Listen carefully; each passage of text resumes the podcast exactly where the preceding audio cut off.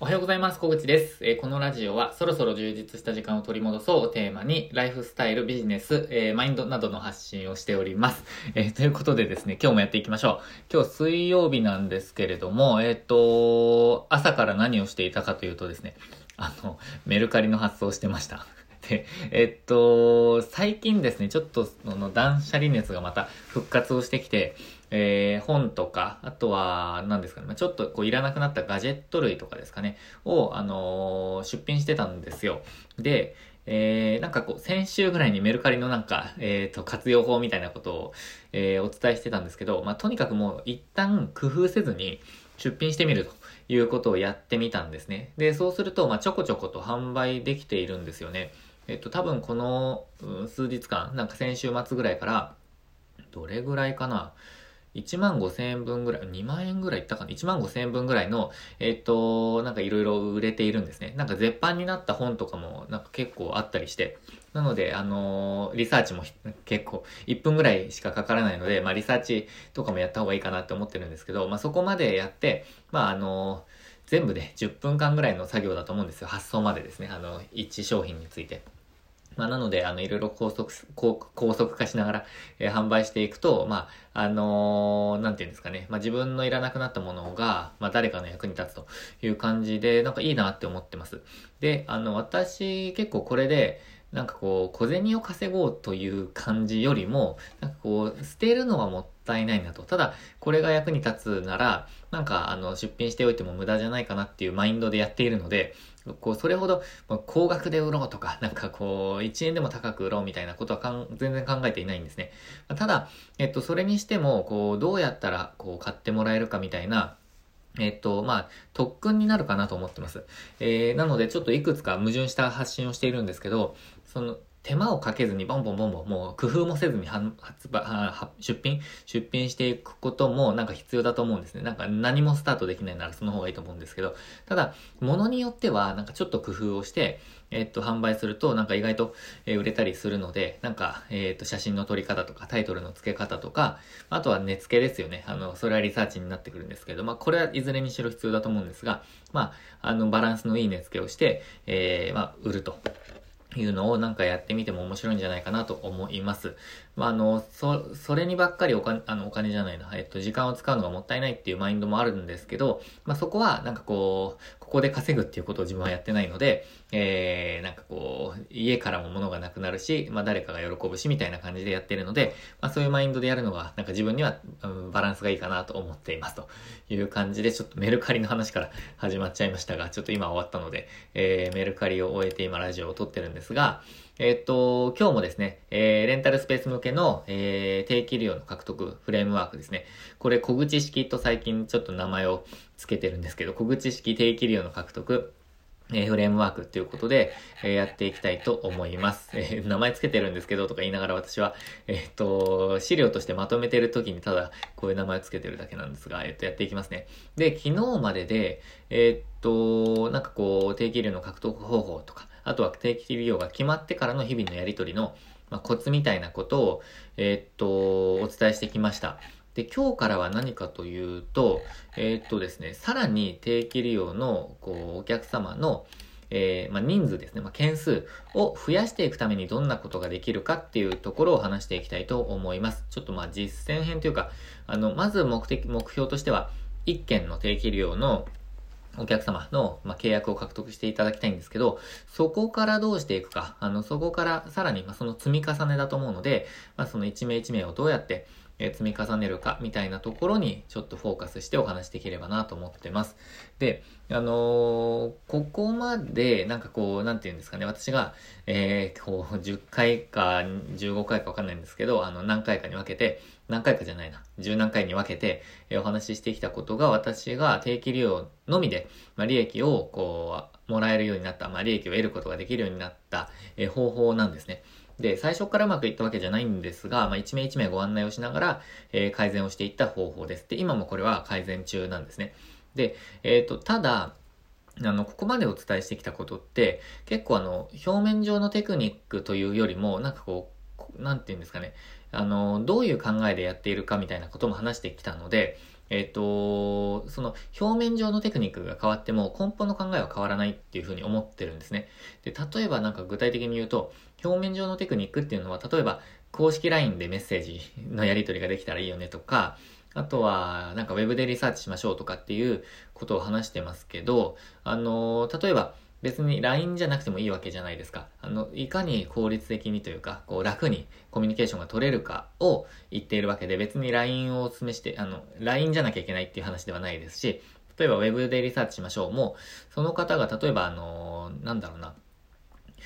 まあ、張り紙で、なんか、まあ、チラシとかで、えっ、ー、と、うん、集客をしている人なら、まあ、その張り紙を見てみるとかですかね。まあ、ちょっとあんまり最近はないかもしれないですけど、まあ、ただ、そのウェブでリサーチっていうのは相手にと、相手について知っておくっていうことが、あの、根本の理解なので、なので、まあ、そのあたりの根本の考えは、あの、変わらないと思っているんですよね。で、ただ、あの、自分が、こう、なんていうんですかね、考えているこの根本っていうのは、3つにまとめると、えっと、まず1つ目が、しっかりセールスすることってことですね。まあ、ちゃんと、売るってことですね。あの、売るというか、まあ、売るんですけど、えー、ちゃんとそういう商品がありますよと。で、こういうメリットがありますよ。で、あなたにとってはこういう、あの、プラスがありますよっていうことをちゃんとしっかり、えー、セールスをすることっていうことですね。で、二つ目のポイントはやっぱり売るんですけど、売り込みはしないってことですね。あの、無理やり売らないってことです。あの、必要と思われる方に、えっ、と、ちゃんと提供する。もう、それだけですね。シンプルです。で、三つ目は、お客様に自ら決断してもらうことかなと思っているんですね。で、まあ、そのために、えっと、まあ、なんかこう、お客様について知るとか、お客様のことを聞くとか、あとは、えっ、と、まあ、準備しておくとかですかね、いろんなことがあるんですけど、まあ、この3つが変わらないことかなと思っています。まあ、それに基づいて、えっと、受け止めていただけたらなと思っているんですね。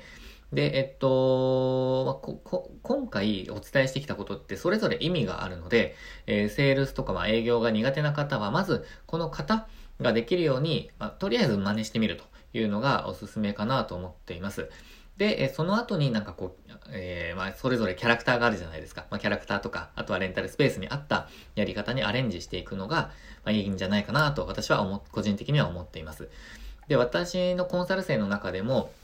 もう営業なんて全くしたことないっていう方ですね。まあお客様とのやり取りはしたことがない、苦手っていうふうにおっしゃってた方が、あの、この通りというか、この流れをこう一生懸命やっていただいて、実践していただいて、えー、なんていうんですかね、まあ成果を出されている方もいらっしゃるので、あの、ぜひ、まあ、あなたもですね、まあ、実践していただけたらなと、まあ、結構本気で思っておりますという感じですね。で、えー、っと、今日はですね、あの、なんだろうな、えー、っと、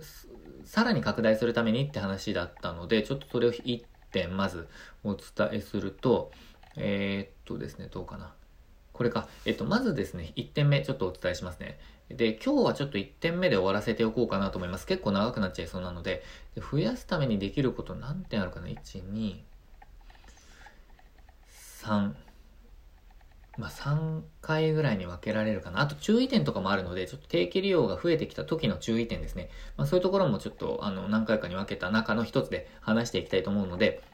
まあ、今日は、えっ、ー、と、拡大するための、えっ、ー、と、まあ、一人でもふ、こう、一人一人積み重ねていくためのポイントでできることですね。えー、一つちょっとお伝えしておきます。で、一つ目が、えっ、と、過去にご利用いただいたお客様にお知らせするってことですね。で、あの、もしこう、このえ放送を聞かれてる方が、まあ、あなたがオープン直後ではなくて、えー、運営がスタートしてから定期利用プランを、まあ、作成したと。まあ、この方法に出会って、えっ、ー、と、作成し始めたという方だった場合ですね、過去のご利用者様にお知らせをしていきましょう。で、えっ、ー、と、その時にポイントなのは、えっ、と、定期利用プランができましたっていうご案内ではなくて、えっ、と、どのようなメリットがあるかっていうのをしっかりこう伝えられるような文章というか、まあ、キャッチコピーというか、えっ、と、それで伝えるのがいいかなと思ってます。まあ、これはよく、えっ、と、メリットとなんかベネフィットみたいな言い方しますけど、まあ、メリットってさっき言っちゃいましたね。えっ、と、メリットっていうよりも、その、ベネフィットですね。えっ、と、で、これの違いをじ、あのー、簡単にお伝えすると、なんだろうな。えっと、定期料で言うと、メリットっていうのは、例えば、金額が安いですっていうのがメリットかなって感じなんですけど、ベネフィッとになると、まあ、例えばこの定期利用を利用することで、まあ、あの、料金が安い定期利用で、えっと、ご利用いただくことで、まあ、より長い時間、あの、提供することができますとか、まあ、ゆっくり使っていただけますとか、まあ、もしくは、うんと、手間が省けて、あの、時間が生まれますとか、なんかそういう、えっと、メリットの部分が、まあ、時間が省けますなんですけど、えっと、ベネフィットの時は、ベネフィットにすると、まあ、その時間を、まあ、自由に使える時間が増えますとか、もしくはその時間でさらにスキルアップすることができますとか、なんかこう、そういうふうに、えっと、何が得られるか、みたいなところを、あの、強調する方がいいかなと思っています。あとはですね、えっと、過去の方にお伝えするところ、時に、えっと、段階的にやった方がいいかなと思っていて、えっと、まずは、あの、皆様全体にバーッと発信する前に、以前見学された方がいらっしゃったりとか、なんかこういう直接コンタクトをした方、お問い合わせがあった方とかがいらっしゃれば、えっと、個別に、えお知らせ、先にお知らせするのがいいかなと思ってます。で、その時も、例えば、あの、個別にお名前とかを入れて、まあ、なんとか様に、なんとか様へとお伝えして、